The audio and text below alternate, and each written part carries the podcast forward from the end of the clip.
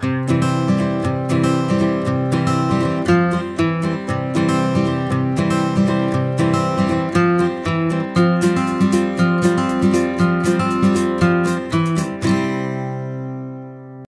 y'all, I'm Braden from OK Country, and welcome to the This Is Country podcast, where I talk to country's best artists and songwriters to go behind the scenes of their creative process, their career, and the music industry. For this episode, I had the pleasure of talking with bluegrass band Lindley Creek out of the Ozark Mountain region of Missouri. Lindley Creek is a family band, including Katie Greer on mandolin and lead vocals, Jace Greer on fiddle, Kathy Greer on acoustic guitar, and John Rob Greer on upright bass. I first got to see Lindley Creek live back in June 2020 at Silver Dollar City in Branson, Missouri, which is a sister park to Dollywood out in Tennessee. Silver Dollar City is known internationally for its bluegrass scene, and I was instantly captivated by the band and their music. Today, you'll get to hear all about how the band started, what it's like touring as a family 12 months out of the year, the band's new album, Freedom, Love, and the Open Road, and there's also some hilarious stories along the way let's get right into the conversation. First, I always like to start just getting a little background on the bands and artists that I talk to because I think that helps give a lot of really good context to the music and especially with your guys's new album coming out. Um, so you all are family, the Greer family. So how was music a part of your lives before you all formed Lindley Creek? Well, it, it kind of wasn't really. Um, we started playing music together when we were, Jason and I were really little. It kind of just as a hobby. It took us to some music lessons, just kind of, kind of something fun to do. But like, but like before that, when John and I were married, Yeah. first married, um, we were hardcore country music fans. We I've probably seen George Strait in concert twenty five times in my life. I mean, Oh, wow. yeah, I love all that. And we went to a lot of concerts when we were dating and stuff like that. So we have a huge love and appreciation for country music. But we didn't get into bluegrass till Right. our kids came along. Yeah, mostly Katie and I do not remember a time before Lindley Creek. Like, Yeah. I was six, Katie was four when we all first started playing together. Um, I remember one particular time I started out on the spoons, of course, a very highbrow instrument. and um, and, uh, I remember we were practicing for this big festival, and I'm like, I'm very young, probably six, seven years old. And um, I remember mom telling me that my timing was just not good enough to be in the band. I was just like devastated. Crushing. But uh, luck, luckily, good news, I did make it back in the band. So they've let me stay ever since. So. Yep. when the kids were young, we we found a time where the lyrics of some of the modern country music at that time was not really something I wanted my kids singing or hearing, you know. And uh, Jace was about I don't know four or five years old. He came trotting down the hall one day and used a line that was totally inappropriate for a little boy his age to be saying. So he got in trouble for it. So that afternoon, I was driving down the road and I found myself singing along the radio, and I sang that same exact line. He was quoting the song, and I didn't realize it at the time. So Dad didn't feel like the hero that day. So I had to go home and apologize for what I did. And I told Kathy, I said, we have got to change something because the music that we're putting in front of our kids is teaching them words we don't think is appropriate for a four year old to be using. Yeah, because there's you know there was such a big shift from like mid to late '90s country to what we have now. Hmm I think we were we just kind of lived through that transition, and um, there was one day that we were just like, um, no. Yeah. Yeah. It was kind of one of those aha moments, you know, Yeah. where it just hit me what was going on. And I'm just like, yo, this ain't going to work. So we started that day looking for something different to do. And, and Kathy and I, to that point, probably listened to radio 16 or 17 hours a day. We, we were, I mean, she said we was diehard country music fans. We, we never shut it off. And uh, we shut it off. And we did not turn it back on. And we tried. It was friend of ours- yeah, it was hard. friend of ours at church tried to tried to get us on classical music. We gave that a try. And I have a huge appreciation for classical music, but man, I need that in small doses. yeah. It did not Yeah. fill 16 hours a day in my life. And we tried lots of things. And then uh, we were actually at church, and our Sunday school teacher did a um, kind of a jam session one night after church, and we sat around and sang songs out of him. And I thought, man, that's cool. And mentioned to him that uh, I thought it was neat that his family all played. He had three boys; they all played music. And I said, man, that's cool that your family does that. And he said, you guys could do that.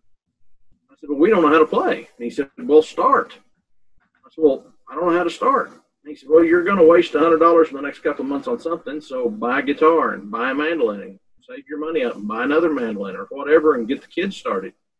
That's what we did. That's And, uh, awesome.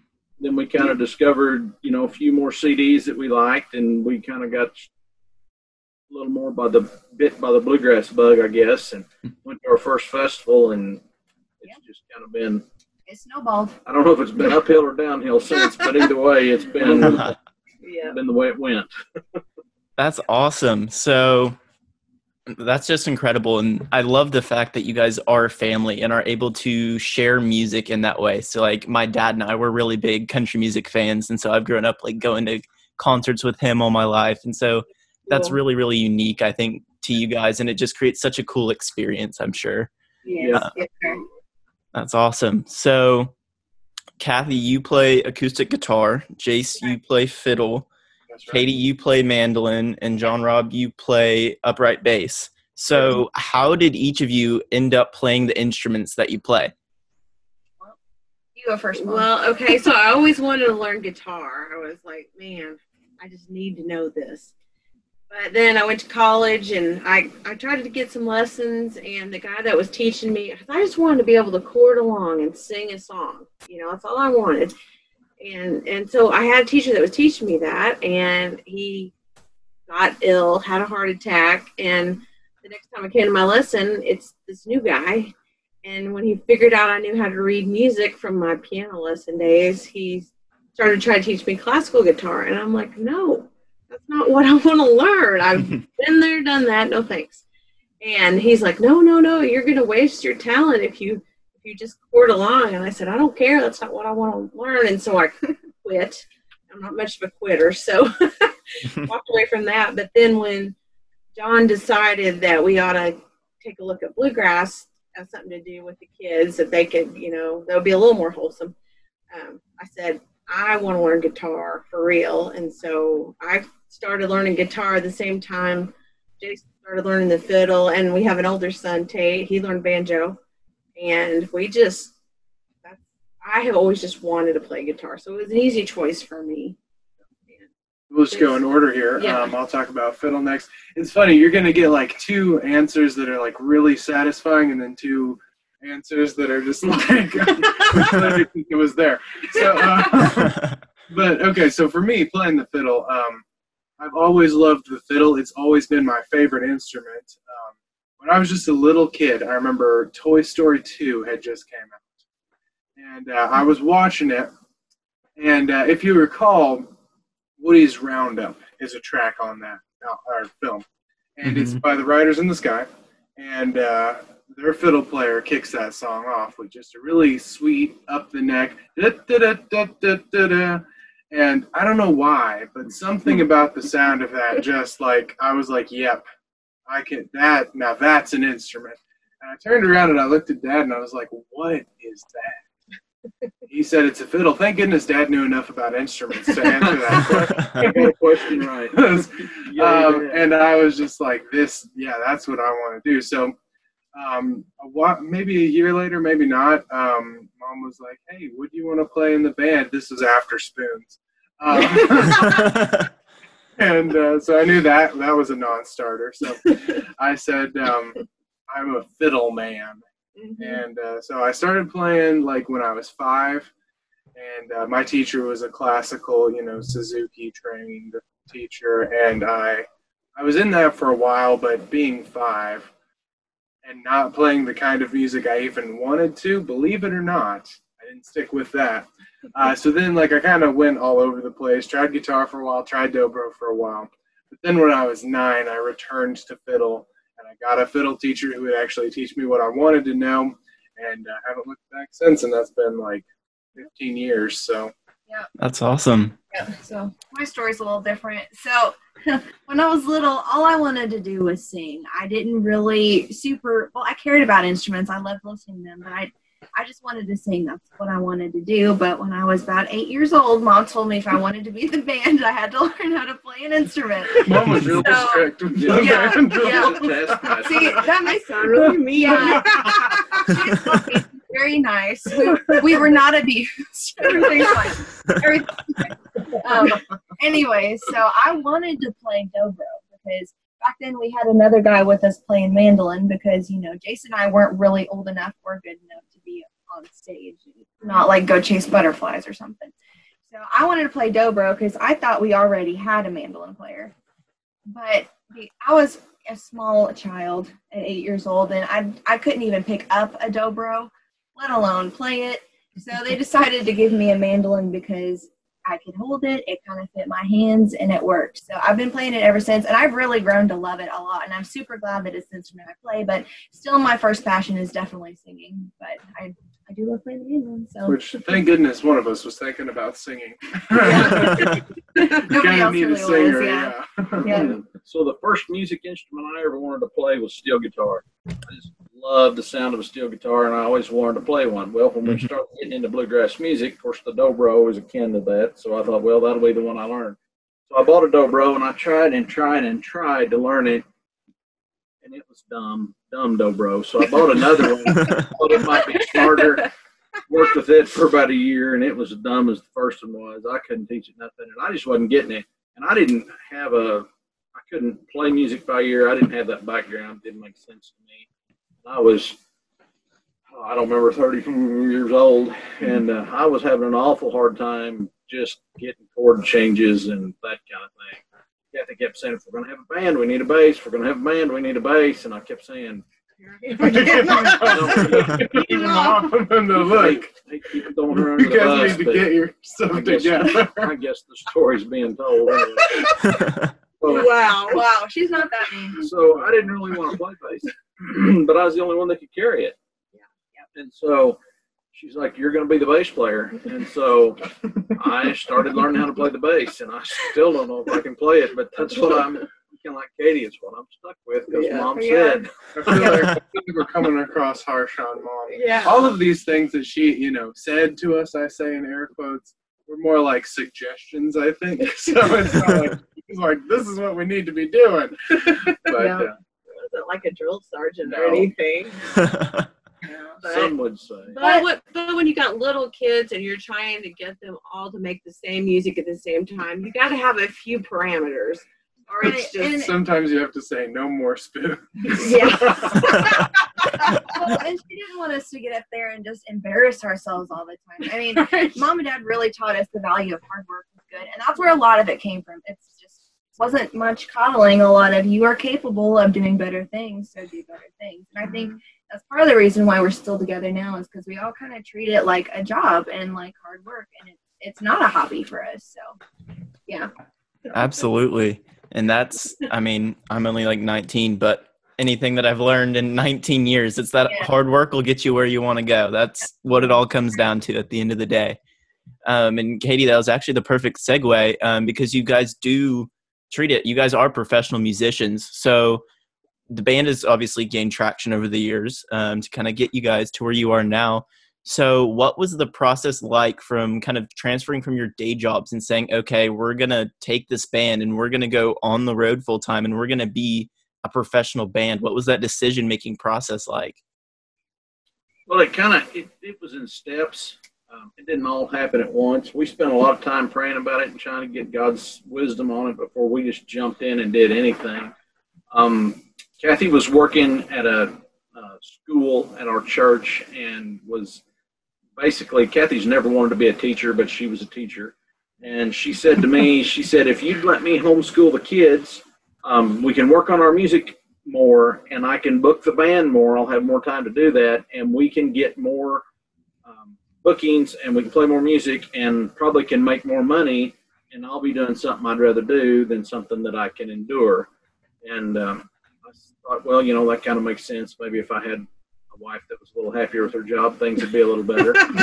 so Wow. we decided we decided we'd give that a try, and so she kind of went crazy with the booking thing, and and I worked a salaried job for the college that I worked for, and so it was not uncommon for me to put in nine or ten hours a day at work, and then so I worked forty five or fifty hours a week, and then we played. How many times we played the last year? 85. 85 gigs the last year that I worked. And so it was about to kill me because it was not uncommon for us to get home Sunday night, Monday morning at two or three o'clock in the morning, and then I'd be back at work at seven Monday morning. Wow. It'd take me to like Thursday to get recovered from being gone all weekend, and then we'd take off Friday night and go somewhere else. And so after a year and a half of that, I'm like, Kathy, something's got to give. And she said, Well, maybe you ought to quit your job.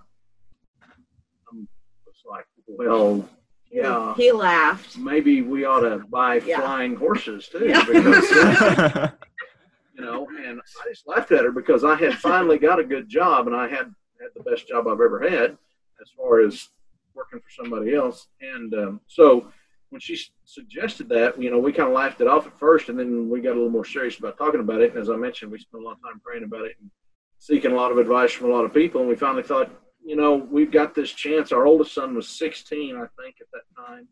And I thought, if we don't do this now, I'm never going to have the opportunity to say we tried. And if it doesn't work, at least we can say we tried rather than have to say, well, to my granddaughters, I wish I would have took your daddy and done this. So we just decided, let's try it for a while. And if we can get four or five good years out of it, great. And if we need to go back to work, I'll go back to work. So, you know, back to what you were saying about hard work, if you're not scared to work, you can usually find work. And um, so we've had uh, had an opportunity to do some amazing things. We've been in a lot of different states, met a lot of great people, done some really cool stuff for the last 10 and a half, almost 11 years in December. Um, we've been full time. So it's been really good. It was a, a process that I never dreamed would happen. I never thought we'd be on the road this long. Um, but here we are. So it's worked out really well. That's incredible. That's awesome. So I've been loving the live Q and A's you guys have been doing on Facebook, kind of like a member every week. Um, and John Rob, you broke the internet this week. That was Yes, he did. He's The always things I can that. tear up, you can't imagine. yeah. So that was really fun. But uh, you also drive the bus for the band. Um, and so Wednesday, you were talking a little bit about the bus and kind of your progression through the different buses. And you mentioned there's like a story behind how you ended up with the bus you have now. So I was wondering if we could hear kind of the bus story and your kind of journey through continuing to grow as a band. Have we got time for this? Yeah. yeah. Yeah. yeah. How big's your hard drive you're recording this? So You got a terabyte? short version of this really long story. I'll leave all the good points in, but I don't make it too long. Um, we had been wanting to sell our house and buy a bus, and so we had bought this house before we were really thinking about going full time. And house wasn't finished. We did a lot of modifications to the house, rebuilt the upstairs, da da da da. da. Made a should have made a huge amount of money on the house when we sold it decided we were going to go full time, decided to sell the house. That's all about the time that the market crashed in 2008 and 9, right along in there. So the value and the equity we had built in that home went from three or four hundred thousand dollars to 150, just literally in a matter of weeks. And then a very long process of trying to sell it, not being able to sell it, and all that Four years. Four years. Yeah, we ended up walking away from the house with about a quarter of the money in our pocket we thought we would have. And so we decided, well, we've got this. We had a bus at that time. We thought we've got this bus. We'll just take this bus and go on the road, and we did. And we'd already been on the road, but we were just going to stay in it and make it work. And we took that bus. It was a '73 model, '74. 72 MCI um, wore out when we got it, and we took it farther east than I knew you could go. We went into Nova Scotia, Canada, and went. There's a time zone earlier than Eastern time zone. I didn't even know that existed. We got up in there like Atlantic. yeah, Yeah. we got up in there like, wow, this is earlier than we thought it was. So we were 2,300 miles one way from home. And I worked on that bus literally. I'd work on it one day, we'd drive it a day. I'd work on it a day, we'd drive it a day. Finally got that thing back home. And uh, Thought, yeah, got it to Nashville on our way home and decided maybe we ought to look for another bus. So we were going to buy a little house maybe, but we decided maybe we'd get a bus instead. So we went to Nashville with what in our mind was a pretty good amount of money in our pocket, and we were going to buy a bus. And everybody in Nashville just laughed at us. And they're like, "That'll make the down payment on a bus." And we had fifty thousand dollars, and we had thought we would have two hundred when that happened, but we had fifty. And um, everybody just laughed at us. And they're like, "You can't buy a bus for that. That's any good." And so finally, got a guy to show me a bus that we could buy for that kind of money, and we were driving a better bus than the one he showed me. I'm like, man, this bus needs set on fire. I thought my bus was in bad shape. This one is a piece. And so we're, we're aggravated, we're discouraged, we're mad. We prayed about this. We knew we were doing the right things, knew we were doing what God wanted us to do, and we just couldn't get anything to go through. And we just felt like we were beating our head against the wall. We went to a campground, and I was out hooking up the water and the sewer and electric and all that kind of stuff. Came back in, and Kathy said, I found us a bus. And I said, Great. Now this is after we'd looked at three and four hundred thousand dollar buses all day long and been mad. And uh, I, she said, "Listen to this." So she reads me everything that this bus has in it, and I said, "Great. How many hundred thousand dollars did they want for this bus?" And she said, 62. I said, sixty-two hundred thousand dollars. She said, "No." $62,000. And I said, Well, that's ridiculous. That bus is worth way more than that. She said, I know there's something wrong. So anyway, I emailed the guy and I said, and it was on eBay. And I said, What is the deal here? Well, short version, he and I talking over the course of probably the next 10 days. Um, I told him, I said, Here's the deal. We've got this amount of money, and we're going to buy your bus for this amount of money. How you make it happen on your end, that's your business. I don't care. this is what we're going to do. and, and, he's, and he said, Well, I don't understand. I have this bus on eBay, and I only have four people watching it. I said, Okay, Kathy was one of them. I was one of them, and Kathy's dad was the third one. I don't know who the fourth one was, but three of the four I know. And I said, Well, I believe this is the bus the Lord has for us, and so He's going to keep it for us, whatever happens. And so two days later, the guy called me up and he's like, Here's what I will do. I'll, I'll let you have this bus for $52,000. You're going to have to buy a tire. And I'm like, okay, okay, we'll do it. So we bought one way tickets to Oregon and flew to Oregon and met a man that we'd never met at a hotel that we'd never been in and his went out to his house. Yeah, his name was Vito. His name was Vito. Oh, okay. I feel like this could turn into like a song. Like this could turn into like yeah. one of those like yeah. crazy yeah. country songs. Right. Yeah, yeah. We kind of felt like it could turn into the end of John and Kathy. Yeah. we get out to this guy's place and there sits this bus and, and like walking around and walking. And I said, "Really, dude, what's the deal? What? Where's the catch here?" And the bus had, had been prior salvage because it had been in Hurricane Katrina, and it had had water up in the bays, fresh water and so the insurance company salvaged it. Somebody else said this bus is too good to salvage. He had rebuilt it, put a bunch of money in it. He had bought a house in Hawaii, needed the money for a down payment. Nobody had any money because of the marketing crash and all that kind of stuff that happened. And he's like, I just need rid of this thing. I'm having a fire sale and you're here, so let's make a deal. So we got in that bus and drove it home that day. And, and here we are. And the whole yeah, we're in, we're in right now. Yeah. And so the whole time, Kathy and I are like looking in the rearview mirror to make sure somebody's not chasing us because I felt like we stole the bus.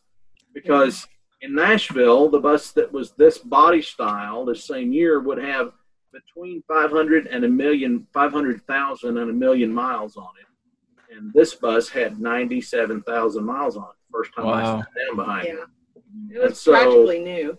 It was yeah. brand new. Yeah. All tricked out on the inside. It had bunks in it. We needed bunks. It's got a king bed in the back for Kathy and I. It had bunks. Got, it had everything exactly like we needed. Had a dishwasher, which yeah. that doesn't happen in buses, so that's cool. So Mama was pretty happy. It has a dishwasher that. that. wasn't named Katie. Yeah. Yes. Yeah.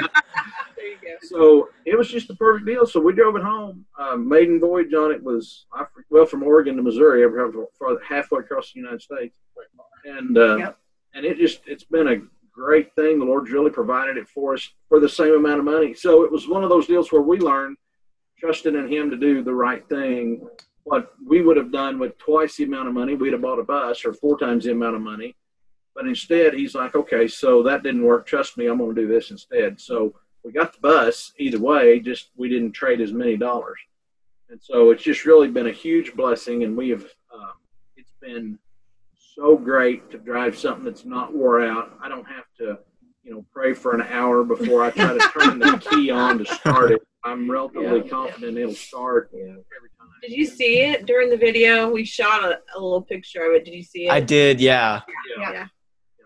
It's really purple. Yeah, purple. Yeah. My first choice probably wasn't in the top five actually, but, But you we're know, thankful. but Glad we, to we're learning to love purple. Yeah.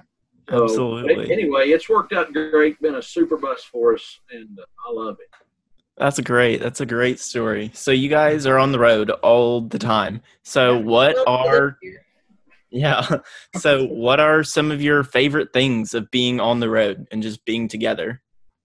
Oh man. We're all fish in Louisiana. Yeah. Yeah, I want- a big Food. thing. Yeah. we are love foodies. Yeah. yeah, we, yeah, we like that a lot. We also like it anytime we get to go to um, any sort of like a place with trails and like go see the scenery of different places. Like um, in Arizona, that's one of our favorite places to go out and hike around when it's Cloud like Mountain. ridiculously hot. We don't always reason. we don't always have time to go explore the places we're playing, you know, because we're busy and stuff. So we really do enjoy those opportunities when we get to go enjoy scenery and food because we can't haul a bunch of souvenirs around because we live in a bus most of the year. So we eat a lot of our souvenirs. Yeah, that's definitely one of my favorites. Another favorite thing is just getting to meet so many different people and experience so many different cultures. Like once you spend some time traveling around, even just the United States, there's so many like vast and diverse people groups. Mhm. And like e- it seems like every town we stop in, they have like their own thing going on, and like everybody in that town is like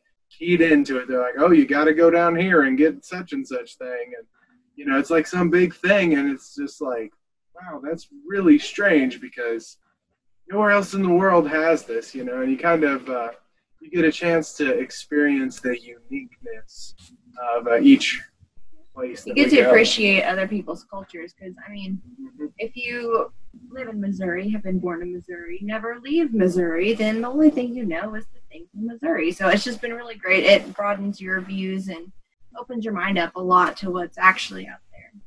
Makes it hard though, because you do have to use your brain when you think about things instead of just what everybody else says around you. We don't like to do that as humans Yeah. sometimes. Um, my one of my biggest perks that I like about like fringe benefits of being on the road is um, I always take my fishing stuff with me, and uh, usually I'm towing a kayak or two.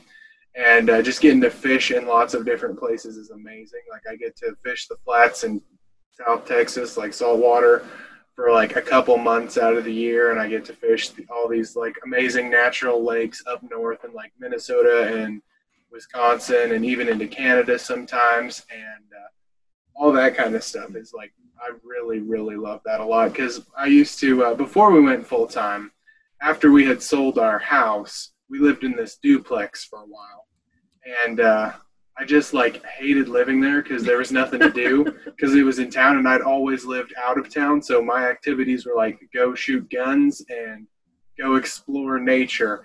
And you can't do any of those things in town. and uh, we we had this one TV channel. It was the World Fishing Network. And I used to sit there and just watch it, and I would want to go fishing so bad. And like I'd see all these amazing places that people were fishing, you know, and now I get to like go and do that myself, and it's just really awesome. Absolutely. I totally get that as well. We uh at one point we were like we were living in town but we were about to move out to like the country with a bunch of land and there was like a 2 month gap between when we sold our other house and when we were moving out out into the country. And so we had to live in this like tiny little apartment Yeah. for a couple months and that was that was an experience but then Yeah. then we got out there and just had like acres and acres of land to just go explore. So yeah, that's a lot of fun. Next, here's a beautiful song from Lindley Creek called The Mockingbird's Voice.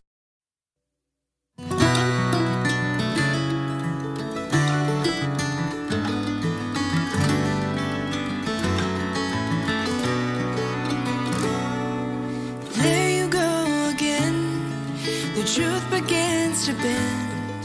And like a fool, I hang on every word. You promised me the moon, and then you change your tune. You must be a mockingbird. The mockingbird's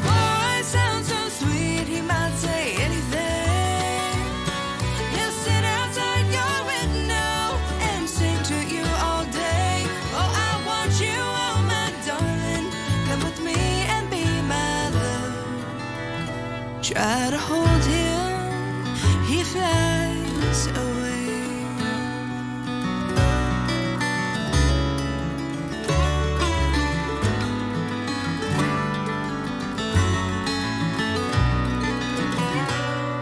Last night I sat at home, waiting by the phone. I left the porch light burning all night long. But I somewhere way across town, someone else was listening to your song. The mockingbird's voice sounds so sweet, he might say anything. He'll sit outside your window and sing to you all day. Oh, I want you, oh my darling, come with me and be my love. But try to hold him,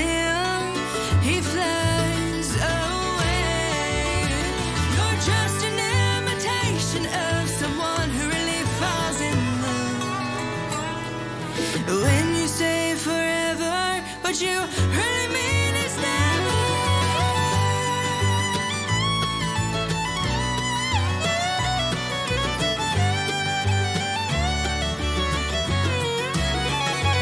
Oh, I want you, oh my darling, come with me and be my love.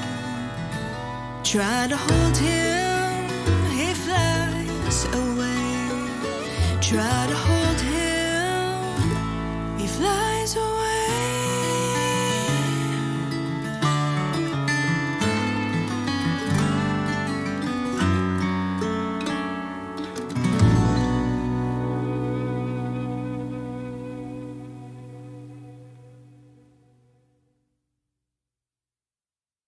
You all obviously make your living as a touring band. So, what was it like when coronavirus came in and kind of quarantine started? Well, we were on tour when everything started getting worse. You know, it was like, oh, it's in other countries. Oh, it's in other countries. And then bam, it was here. You Mhm. know, so we were in South Texas when it happened. And there was a time where we were like not sure if we were going to be able, if they would let us drive home or not. So people mm-hmm. down there were just starting to freak out. And then we basically went home and stayed home until our Silver Dollar City contract started in June because everything just started canceling. And we went 71 days without playing a gig, which is unheard of Yeah. for us. A new record. Yeah. Yeah. Yeah, don't want to beat Hopefully they'll never be broken again. It was kind of like, yeah, it was definitely like a slow burn for a long time. It was like, wow, this is a weird thing that everybody seems to be talking about all the time. Oh, huh, it's getting worse. And like, for some reason, you know, your brain kind of doesn't follow it all the way down to like, oh, you know what's probably going to happen is they're going to cancel every show ever. And uh, man, when that happened, it kind of, Yeah, there. I remember weird. one particular day I was on Instagram looking through, and all of these musicians that I follow, they were all posting like canceled tours, cancel shows, cancel this, cancel that, and I'm like, that stinks. That's not going to happen to us though, and then it did. yeah. um, we had we had just a re- like about halfway through quarantine we had a really weird moment where we had just released our first single it debuted at number two on the national bluegrass charts Mhm. and in that yeah. like two days before that we were like talking about having to go get a job because it looked like our silver dollar city gig we didn't think it was going to happen and that was kind of the thing we were holding on to like if we can just play silver dollar city we'll be fine For a while. and uh, and then it was like you might not play that and we were kind of like what are we going to do and then next week it's like oh look at this Yeah, 'cause radio success I mean, what in the world That's before anybody was talking about any sort of reopening plan or anything like that. So there was, we had no idea how long it was going to last. and then So, and we still don't. Yeah, and then you know, a couple weeks after that, Silver Dollar City got in contact with us. They're like, "Hey, you know, we're all gonna wear masks. We're gonna stay six feet apart, but come and play." And Silver Dollar City reopened the first day of our contract. Oh, that's that worked out. That's awesome. Yeah, It's just, yeah. uh, It was a miracle. for It sure, was, yeah. So it was, yeah, some strange times for sure. Um, we started way too many projects. Yeah. Way more than we should have. Like we've got a garden, we've got cats now. Uh, like These are things that happened Keep that it- haven't happened in 10 years in our Yeah, our, family. our um, house. I didn't know if you knew or not, but we bought an old church and we've totally gutted it and remodeled it into a house. Oh, that's awesome. So yeah, and downstairs, Jace has put in a recording studio. So we finished that during quarantine, Yes, and that was good. And It only took three years. yeah, but so we've got this. I mean, it's it wasn't like a huge church, but it makes a really big house. So we had a lot of things we could work on. Yeah. Let me tell We bought the we bought the church because we needed a house with a stage, so we'd have rehearsal space. Oh, that that's actually really cool. That's really Yeah. interesting. So who's who's the uh, gardener? Okay. I, I do some too, but So yeah, mom was a florist for years. Both her and dad have degrees in various agricultural things. So all my life I've grown up hearing about plants and they'd point out plants and be like, that's a this, that's a whatever. So I've just always loved it. So I had time to grow some things this year, which has been fun. That's awesome. And I think I saw like on your Q and A or somewhere on one of the Instagram posts you you've been trying vegetables this year and like fruits and vegetables. How's that been going? cucumbers growing great. Um Just doing unbelievably yeah, well. th- they're doing great. Yeah, the Um, zucchini and the squash is a little slow, but it's coming. Yeah, one of them, spaghetti squash, I did not realize was a climbing plant, so I planted it like in the ground and it had nowhere to climb, so it's about dead. Yeah, but that's- that's the others are doing okay. I've always been like way more into the uh, food plant side of plants. So like Mm. I was, I've definitely been more involved with that than Yeah. any of Katie's plant projects. So I've got a couple watermelon plants that Okay. I'm growing, and uh, they're doing phenomenally right now.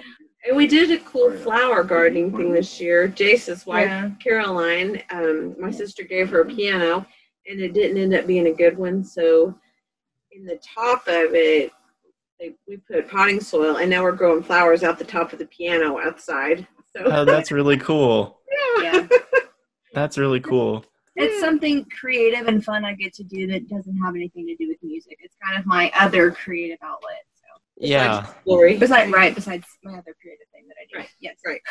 That's awesome. No, I love gardening as well. It's something like I'll just take my little speaker outside and just go like I have a vegetable garden out here. And I'll Oh, just like go work. It's very like calming and peaceful. Yeah. Just kind of plant what I need to, pick what I need to. I've the joke in our family is so my dad grew up on a ranch here in like Owasso, Oklahoma. They always had a huge garden. My dad always worked in it. His dad always worked in it. They've never been able to grow a watermelon. And so this year I planted watermelon plants and now we have like 80 watermelons about to be ready like next week. And we don't know what to do. And then the plant grew into the air conditioner and like oh, broke. Oh no! so broke the gr- watermelons came back. yeah, you have to That's get you a watermelon stand. Yeah. Groundhogs, they will eat your watermelons. Oh yeah. Oh yeah, that's how my uh, grandpa loses his watermelons like every year. So I'm I'm a little concerned. I'm gonna be out there watching. That's awesome. So I want to talk about Silver Dollar City real quick and then talk about this new album. So Silver Dollar City, I honestly think like my love of bluegrass music kind of traces back to Silver Dollar City because I've been going there all my life. It's Yeah. playing on like every speaker there. There's always so many great bands. Just kind of my association with bluegrass is always tied to Silver Dollar City. Every time I drive there, I listen to it. On the way home, I listen to I Gotta Go in the Mockingbird's voice the whole way home. I I took my sister, um, and she was she got tired of me. Like we just like for like at least an hour on the way home. She was she was done. Um, but I love Silver Dollar City and bluegrass, and so just kind of the whole culture of bluegrass in Silver Dollar City is really interesting to me. Like Rhonda Vincent performed there back in the day. So what what does it mean to you guys to be able to play at Silver Dollar City, and what has the experience been like for you guys? it's a it's a huge first full circle moment because growing up, I mean, honestly, that's probably where a lot of our inspiration for bluegrass started from too. And I think a lot of bands in the area play music because that's where they first saw it and first fell in love with it. So when we first started playing there, we were on a tiny little stage called the Medicine Wagon stage, and it's not even there anymore. and like I was like 11 when we played there the first time, and then we competed in the Youth and Bluegrass contest a couple times and did not win even a little bit. But that's okay. It's okay because we're here now. So it's just cool that um, the the guy who books there, Da Calloway, he's just always been so great to all of the little bands who are starting out and learning. He's always been so encouraging, so great, and it's just super cool that he has believed in us for this many years. Yeah, it was a place we could go close to home and we could see all of the best bluegrass bands. Like Silver Dollar City has won several awards for like best festival for bluegrass, like with IBMA and all kinds of stuff. Mhm. Like you know, you can go there. And I remember one of the last years we were actually home for it. Um, there was you know Michael Cleveland and Flamekeeper. He's just like top of the game. You know, he was there.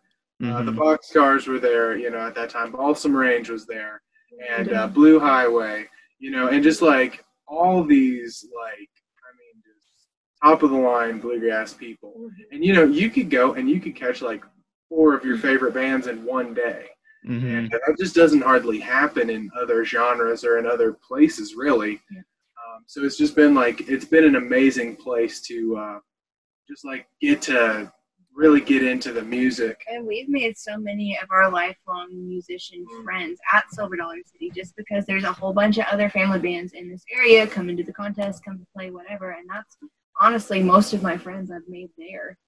So that's been cool too. That's awesome. So next, I want to get into the album a little bit. Um, it's coming out in a couple weeks, August seventh, right? Right. That's right. Um, and it's called Freedom, Love, and the Open Road. So, what's it been like to finally get to write, record, and release music of your own into the world? Exciting. Yeah, Yeah. it's been it's been amazing. It's been a ton of work. Yeah. Um, it's been a long time coming for sure. Yeah. Lots of We started the project in 2016. Oh, wow. That's how long it's taken us to get what we want And to get better. And to yeah, to grow into it. So like when we started this project, we didn't really know what we were starting. I mean, honestly, we just said we'd never worked with a producer before, and so we told our producer, we don't know what we want to do. We just want to get better. We want to do better. And he started sending us all these songs that were not songs we wanted to record, and we couldn't figure out what his problem was. And then he said, Well, this is the kind of music you're doing. This is what I see you doing on YouTube. And I'm like, Yeah, but that's not what we want to do. and he's like, Well, how was I supposed to know that? So anyway, it, Had a it, little communication. it was problem. like this great awakening for us to figure out what music we really wanted to make because we had been making the music we thought people wanted to hear instead of the music we wanted to play. And we didn't realize that. But when you do this for a living, it's an easy trap to get into because you want the gigs and you want to get rebooked and you need to have that those gigs coming in every year or you can't do it full time. So called survival. yeah, we were surviving, but we are in somewhere along the way we kind of sold out who we really wanted to be. Um, and so it that's why it took us so such a long time we had to figure out who we were. and Yeah, so as yeah, to to get to put out music that's honest, like honestly us, um, and to like grow our own fan base, not like fans of the covers that we do, but like Right. actual fans of our music. It's like totally new and totally different. And in fact, uh, what first week at Silver Dollar City, a guy came to one of our shows. He said he heard us on Sirius, and uh, he had you know never heard of us before. And he came and he saw all four of our shows that day, and he's become like a huge fan of us just based on like our song that's on the radio. And it's like, wow, this is like one of our first genuine fans that's a Yeah. fan of us just because of our music. We didn't we haven't like grown up with this person.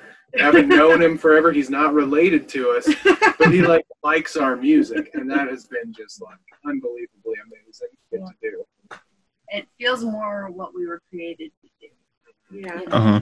And, Yeah. and even though we did we only wrote two of the songs on this album, I feel like the songs that we chose are true to the message that we want to get out there. So we tried to align with that and we were we're in the process we're in pre-production for our next album and we wrote 26 songs to give to our producer for the next album Wow. just so he could pick out the best Mhm. and so We're we're, hoping for four songs to make it. on the next one Four, here. hoping yeah. yep More than four would be great, That would be great.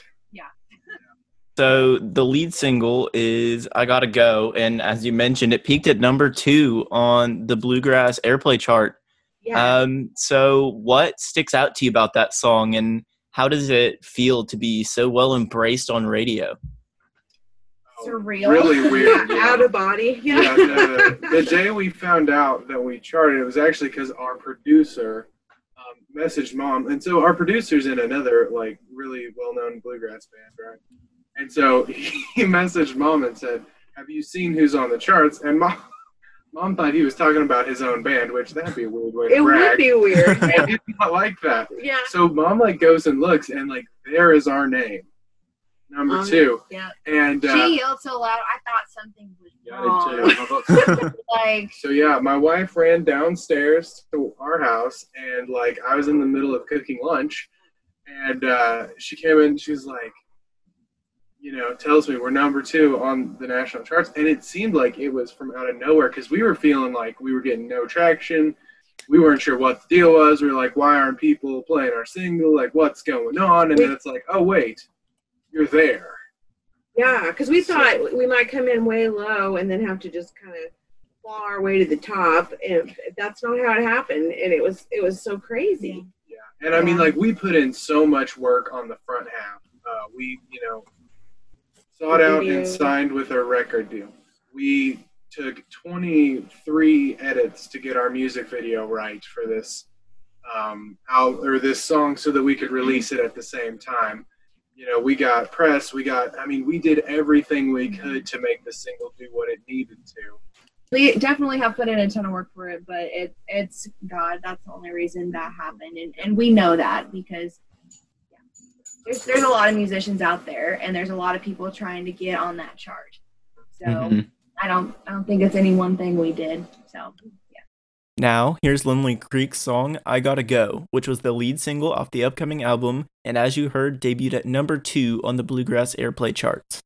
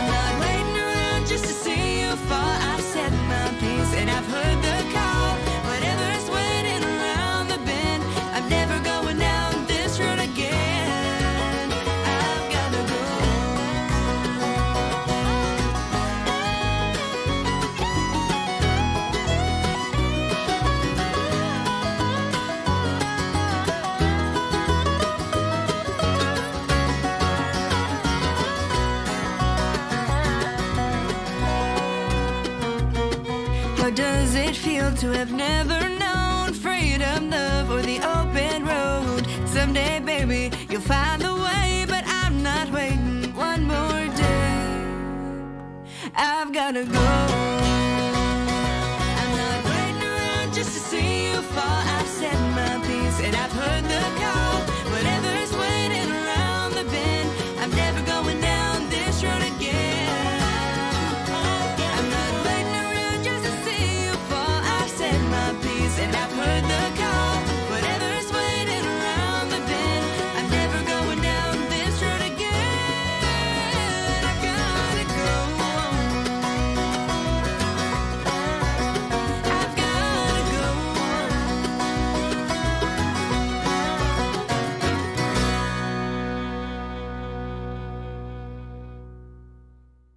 so for the songwriting process, how does that all go? Do you guys write together or will you guys like all go separate and then come back together and like see what you came up with? How does that all go? We kind of do it several different little ways. Mm-hmm. Normally, one of us will have an idea, and we'll get as far as we can on it on our own, and then we'll bring it to everybody else, and we Mhm. kind of hash it out till we have something. Yeah. Um, and then we do rewrites. Mm-hmm. It says you don't write, you just rewrite. Yeah. Yeah. And that's true. And if you're not willing to rewrite, you're not ever going to get your song where it needs to be. Yeah. And that's hard. That's hard on your pride because you think it's like perfect already, man. It could Yeah. be better. And Yeah. so we've learned that four heads are better than one. Jace's wife writes with us also. So Yeah, so we don't have write. we have songwriting Yeah. sessions. Now we didn't start out this way. When we first started to write stuff, we just kind of put together whatever we could, and uh, you know, our producer would always come back at us with notes like, "What is this song about? What are you even trying to do?" And we have to be like, "Oh, great question." So now we ask ourselves several questions. Like we flesh out the entire chart of the song. We're like, okay, what is happening? How fast does it happen? What is our core truth of this song? What are we trying to communicate? We can't answer those questions, we don't write the song. yeah. And Yeah. so, uh, yeah, so like a lot of what we wind up doing is we do uh, what we call like free writes time. So it's like we, all right, here, first verse one, we're going to establish this, this, and this. Everybody write a verse or, you know, five verses, whatever, five versions of verse one. We write them all out, and then we all compare what we've got, and then we pick the best one. Um, which is another great place for your pride to continually get like destroyed. Yeah. Yeah. Um, Yeah, you have think to. you're really clever, and then everyone else in the band's like, "That sucks!" Ha! or just you know you think you've cracked the code and then you hear everybody else's and like everybody else is way better than yours and you're like never mind we're going with yours so it's uh yeah. it's Which is- really good that way And it's similar to how we create our music videos. Mm-hmm. We, we bring our ideas together about what we want to happen during verse one and made the best idea win. Yep.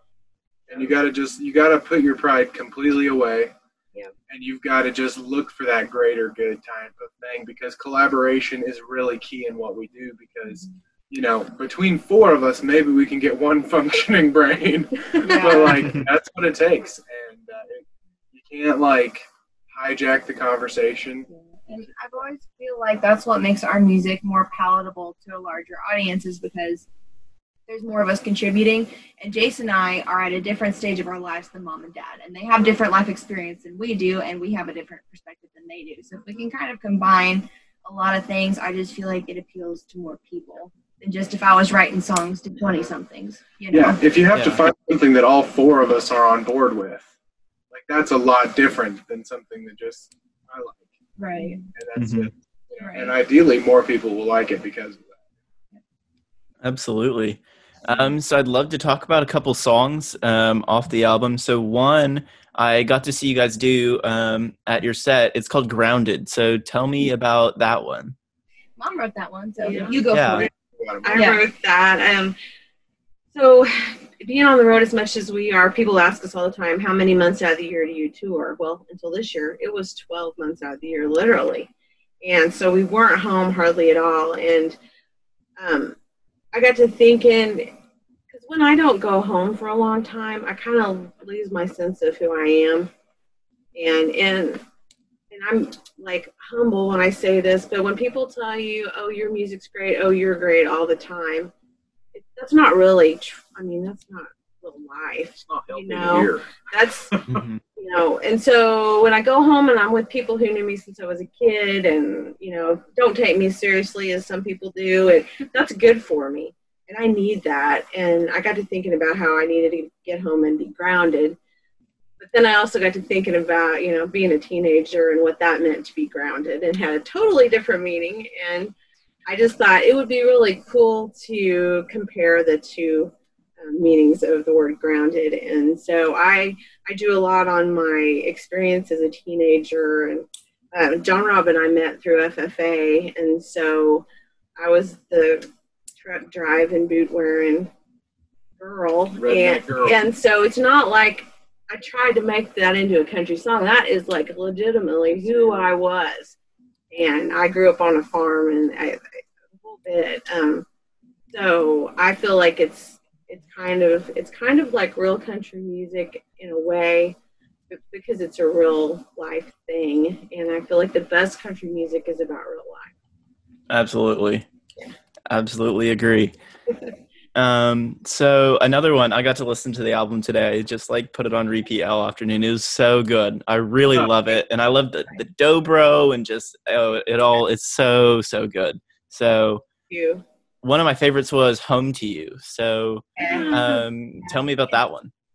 that one is probably one if it, it's my favorite if it's not one of my favorites on there. I just i love it. To me it's such a universal message because home means different things to different people you know? It can be a place it can be a person it can be um, being comfortable just with who you are you know and traveling so much i had to learn that home was not a place for me when i was young because we started traveling full time when I was 12, and back then home was my friends. Home was, you know, Lebanon, Missouri, and just having to be removed from that, it really stopped and made me examine what it is for me. And um, I really feel like that song says well what home is for most people. It's, you know, it's the people you're with.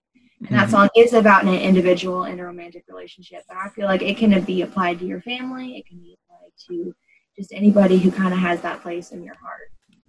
So, What's great about Cool that song. song. as well is the first time we heard it and our producer sent us to us, we were all like, nah. didn't want to do it at all. And we like gave him our reasons and then he just like got on the phone and argued with us. He was like, here's why you're wrong about this song. And then we were like, oh, okay. yeah, that's, that's gonna Now, some more now that you mention do it, this is an amazing song. Yeah. And then we've just like all, Yeah. it's like, as soon as we got the instrumentation done on it, I really felt a lot more connected to it. Because when we picked that song, it was done by some demo of some person we've never heard of, and it's hard to imagine when, yeah, when well, we do it. Yeah, it was a Mhm. guy with like a real kind of breathy, like struggling voice, you know? And it was just not our vibe, you know? We just Yeah. like, we had a hard time. And that's one of the things our producer said. He's like, you have to put the performance aside and look at And the song. I'm, I'm just so glad we decided to cut it because, you know, being a bluegrass band and growing up singing bluegrass, there wasn't a lot of room for pretty music. Mhm. Um, so this was one of the first pretty songs I ever got to like really record and sing my heart out on, and I just I loved it. It was a lot of fun for me. So yeah, So we're in the having the discussion. What are we going to do our next video on? And that's one of the contenders. So Mm, that'd be a good one. We've got some mm-hmm. epic ideas for it. So we'll we'll mm-hmm. see if we can deliver on We've it. got too many ideas for it. The song's broad. We can't decide. It's going to take a full-on feud for us Yeah, to decide. how right we're now, gonna do that. what we're leaning towards is doing three separate plot lines within the video. Yeah, seriously, we We have to are. Yeah, yeah. we'll fig- yeah we'll get there. That's awesome. I'm excited to see what happens with that then. Yeah. Yeah. We are too. I don't know if I can live through it, but I hope I can. they're there. Now we actually get a really big treat and get to preview the brand new song Home to You right now before the album comes out on August 7th. And it's an absolutely beautiful song and perfectly captures all of the elements that make Lindley Creek so special.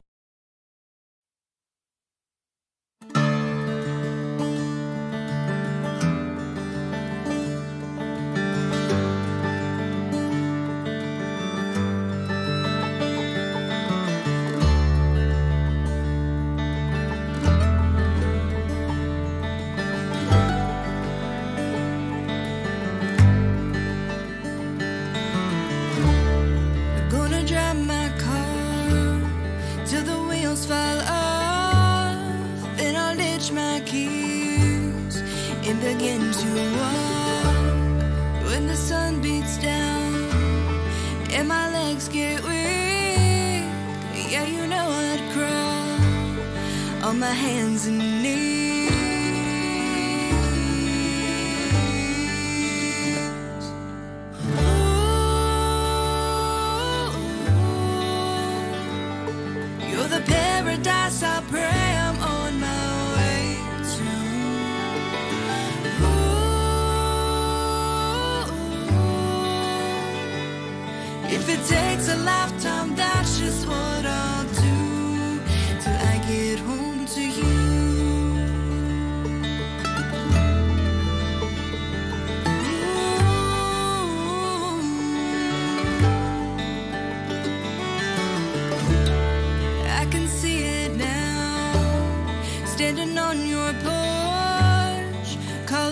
Your name, knocking on your door, and I know I'm home when I see your smile. Hope you won't mind if I stay a while.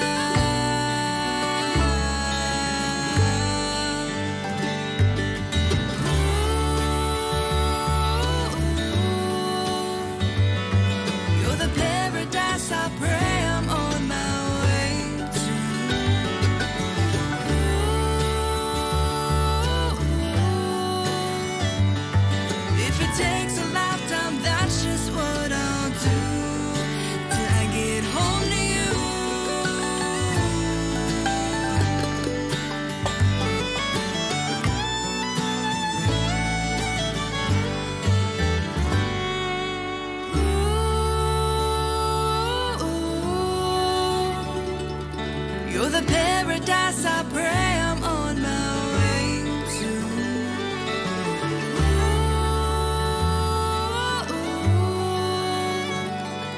If it takes a lifetime, that's just what I'll do.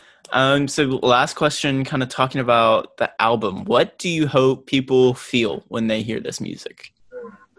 connected is what I think. I, I want to connect the people with our message and and I want it to feel real to them to where they're like, this music is who I am. I want them to identify with it, I guess it's really like on the deepest level. What do you guys think? Yeah, Yeah. the same. I want people to feel themselves. I want them to see themselves in this music. To hear these songs and hear the sort of messages and be like, that is me. That's my I- life. and I guess that comes to I don't want them to feel alone. You know, to know that other people have the same message. Like there's a song on the album called Old Soul, and when I was singing it, I was thinking about a friend of mine who you know had to grow up too fast because of some life choices that she made, and that's a lot of people. A lot of Mhm. people are stuck in jobs when they want to be young and free, but they're you know they have a family and they've got a everyday job they have to do, and I just yeah, I just feel like we want to connect with people and we want to be real so they know that they're not alone. We've always said we want to make real music for real people.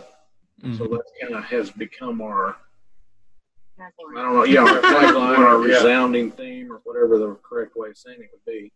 So I just want, if someone listens to this album, I hope when they're done listening to it, they can just say, yeah, that's, I can relate to that. It, that's real. It's, it hits me, you know, because how many times have you listened to an album like halfway through it, you're like, this is terrible. I don't like this. or, or you're like, yeah, this guy, this is, you know, fantasy land. This never happens. I don't want to be in fantasy land. Let's be, let's be real. I've heard enough songs about blue jeans. Can we move on?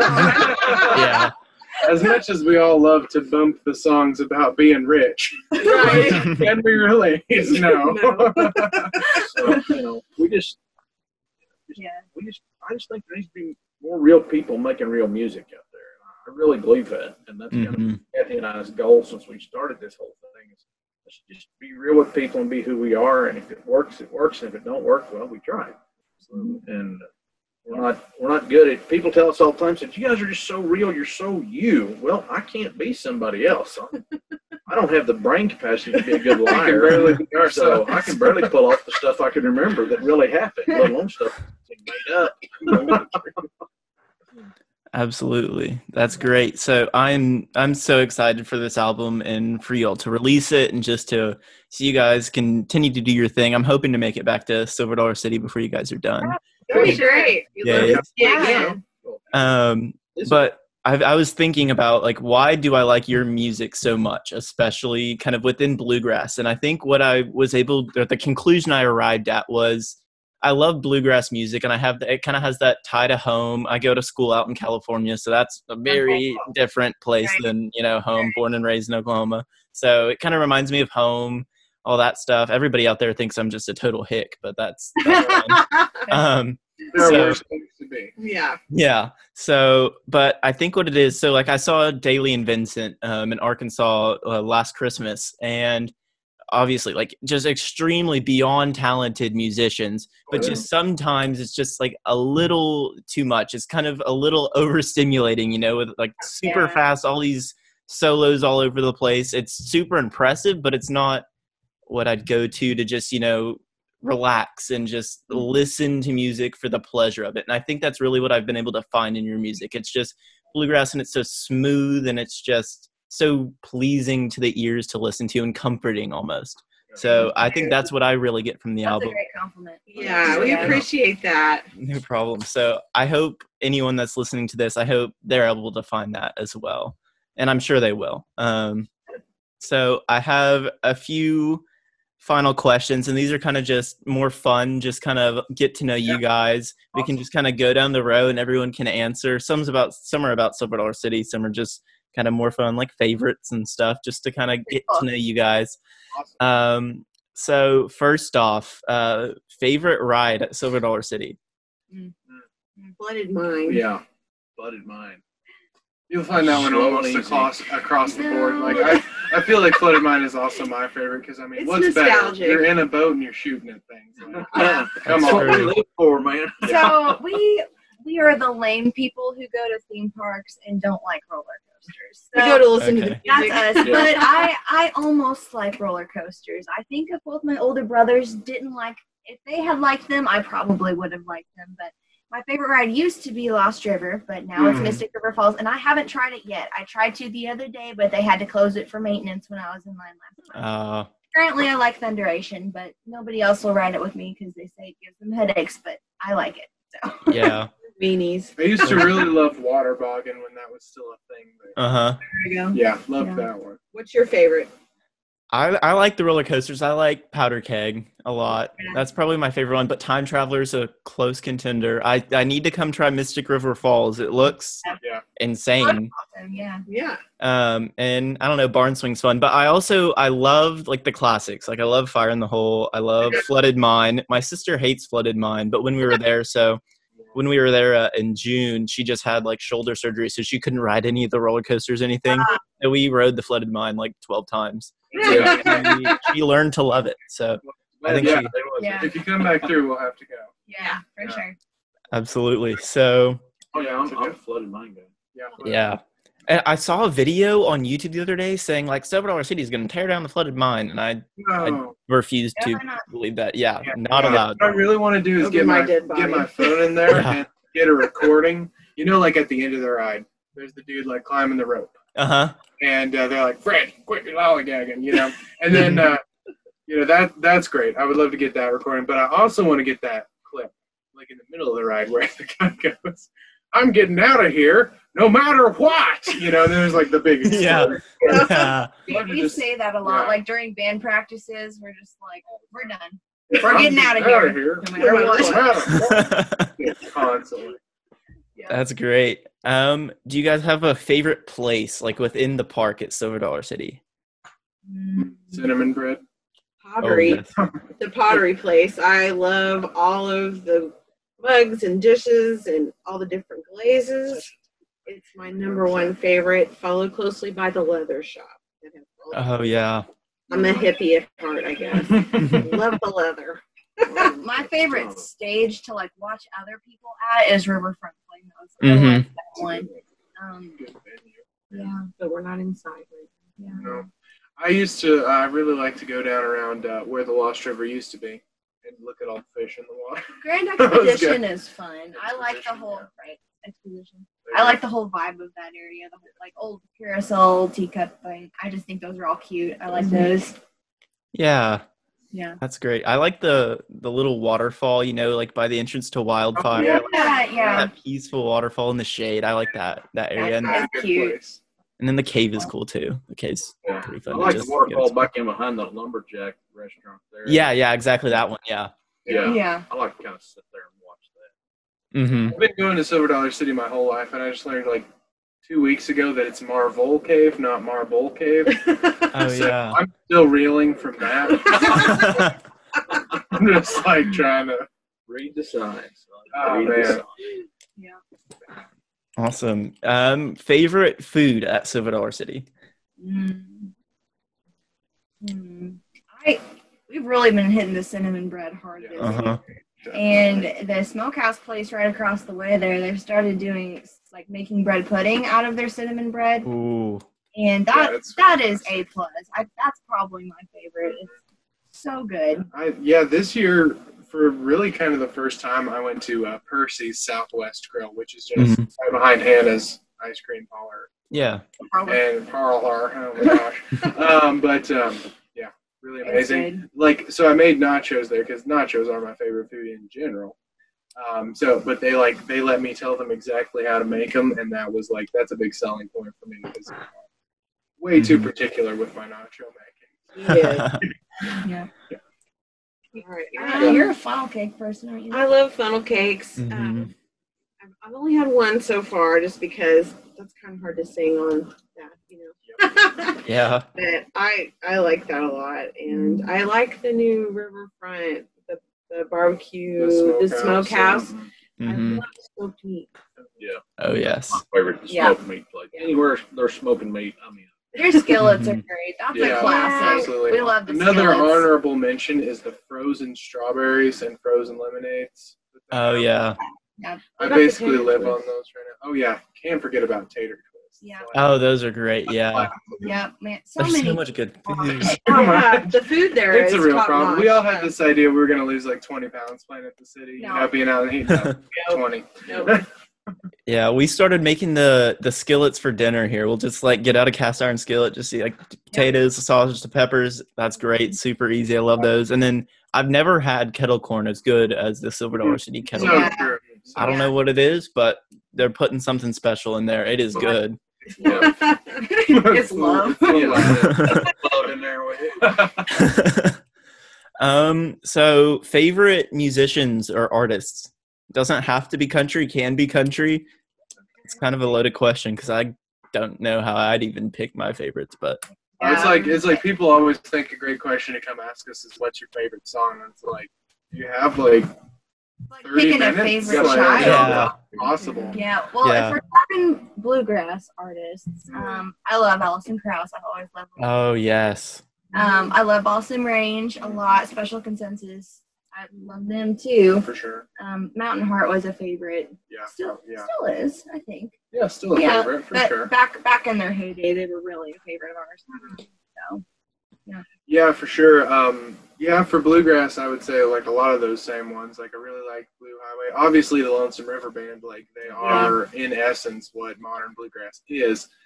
Um, really like uh, Balsam Range as well, and uh, of course Michael Cleveland and Flamekeeper because hmm dude just destroys it on fiddle. Um, as far as like you know, not bluegrass, not country either. There's this band called Dawes that I really, really like. D A W E S. Um, they have just some of the best songwriting that I've ever heard. Just like poeticism and the metaphors are just amazing. And uh, I listen to them a lot when I want to just have like some real chill vibes. yeah, I, I'm a fan of awesome female vocalists. So Mhm. I, I listen to Amy Winehouse, Tori Kelly. Um, I love Lake Street Dive. They're a really cool band. The vocalist Rachel Price, she's amazing. Um, I love Ed Sheeran and John Mayer. They're not girls, but I love them. Um, yeah. Um, I I had discovered a new band to me this year, the Wild Feathers. Okay, yeah. You, Uh, you'd probably like them. I think they're Yeah. So check them out. they to me they have Eagles vibes. Uh, Um, They're kind of country southern rock. yeah, they're Yeah. just yeah, but I just heard them randomly on a Red Dirt Country radio station, and then I looked them up on Spotify, and and I'm a huge fan now. And I've never got to see them live, but I think they're cool. Mm, for sure. I'm pretty much a classic country guy, Mm-hmm. and I, you know, like them all. Mhm. There's a few exceptions. No, but name few you've He, listening sa- he to. says he likes them all, but when I try and put a cue on when we're in the Well, you car together, he's dumb like, I hate that. Five seconds. I'm a lot more of a, a song person than I am singer person yeah. um, or artist person. Um, because if I like the song, I like the song. I don't care who sings it. If I don't like the song, if it's a dumb song, it's a dumb song. I don't care who sings it. It's just that and uh, you know, probably one of my favorite my favorite artists from earlier in my life, George Strait, without any question. If he Mhm. sings a dumb song, it's still a dumb song. wow. Uh, Yeah, it is. But uh, he was smart enough No not to do that. But uh, but anyway, so I'm, I'm of course George Jones, Merle Haggard, those guys, people from that era, just phenomenal at what they they did before you know pitch correct and all the digital world took over and makes anybody sound good. Those guys could just put it out there and it was right. Mm-hmm. And uh, that that's that was a talent. They they really had talent. Um, and so I really I've always admired that about them and uh, and that generation I guess of artists. But then I also like you know grew up in the '80s, so I like a lot of the '80s rock bands and some of that sort of thing. So again, per song, not necessarily per band. Um, liked a lot of that sort of thing. So our musical differences, people tell us all the time, man, you guys got such a variety in what you play. I'm like, you hear the variety of what we listen Yeah. to. It's yeah, you know, because it just some mornings I wake up and I'm in this mood, so that's what I listen to. And the next morning it's like, no, that ain't it at all. Like the other morning, I was in here fixing breakfast, jamming to Pat Benatar because she's cool and she can sing, and it was one of her good songs, and I like it. So you know, it just depends. Yeah. So I've kinda all over the also yeah, I've been like rediscovering some like classic country lately because I've been like getting my wife more into it. Like she loves country music, but she hasn't been exposed to it very much at all. Mm-hmm. Um, so like I've been like rediscovering some of Alan Jackson's like really fantastic songs, and man, he's got. I love uh, his song "Drive." You know, for Daddy. Yes. love that song. Like I listen to it, it like brings a tear to my eye every time. Which that's how you know it's a good country song. Um, I was a Mm-hmm. huge Brad Paisley fan for a long time. Uh, I still love a lot of his stuff. Um, Mm-hmm. like, there's a couple like early Eric Church songs that I love. Oh, Eric Church is great. Yeah. Uh, I like Yeah. his voice. I like his song. Some of his arrangements, like oh, so good, so good. So yeah. Yeah. That's great. Yeah. Um, a couple more. If you could master any instrument, what would it be? fiddle. Man, Fiddle. Other than the one I'm pretending to play, or yeah. yeah, anything. Doesn't have to be what you play, or it could be. steel guitar. Man, if I could play steel guitar, like a friend of mine said, I wouldn't even get up to go eat. I'd just sit there and play it. I would. I would love to be play steel guitar. I don't even own one, but someday I'm gonna Mm. start learning. I'm, I'm gonna stick with mandolin. I mean, part of me thinks it'd be really funny to be good at like like weirdly good at bagpipes or something weird Yeah. like that. I, I'll probably stick with something a little more practical for Yeah, what when, when the genie comes out, we got to decide: are we using this for comedy or no? um, yeah. Oh man, I mean, that's a tough one. Like, I would love to. Like, I play saxophone a little bit, and uh, I would love to be like on the level of some of these, like your John Coltrane types, or you know, whatever. To just be able to like, you know, it's like you know they take uh they take one breath and they can play for like 20 minutes. You know, like where holy lung capacity. You know. Uh huh. I think that'd be fun. But I don't know, bluegrass instrument. I wish I could play. A lot of times, I kind of wish I could play guitar a lot better than I could or can, because it would just be handy. Candy. Fiddle's not really Yeah. a good. It's hard to write Yeah, songs on it's the hard fiddle. Yeah. and like all my songs wind up being in three four timing, and they sound like Irish songs. So that's just what happens all the time to me. So, What about you, Mom? I always kind of wanted to learn how to play the drums, which seems Right. crazy, but yeah, I Yeah. I would like that someday. Maybe Nate will teach me. yeah, maybe you Yeah. will. Maybe you will. Yeah. Oh, That's awesome. So I grew up playing the drums actually. Okay, so ah. first I had to do two years of piano to learn how to read music, all that kind of Right. stuff before I was allowed to do drums. Then I did the drums Yeah. and uh, that was fun. But I actually, so the day I got home from Silver Dollar City when I saw you guys, I've been wanting to do this for for a while, but like actually when I got home after I saw you guys, you guys like struck the interest. My parents were out of town, but my birthday was coming up, and I was like, I want a mandolin, and so Nice. now I have a little mandolin over here, All right.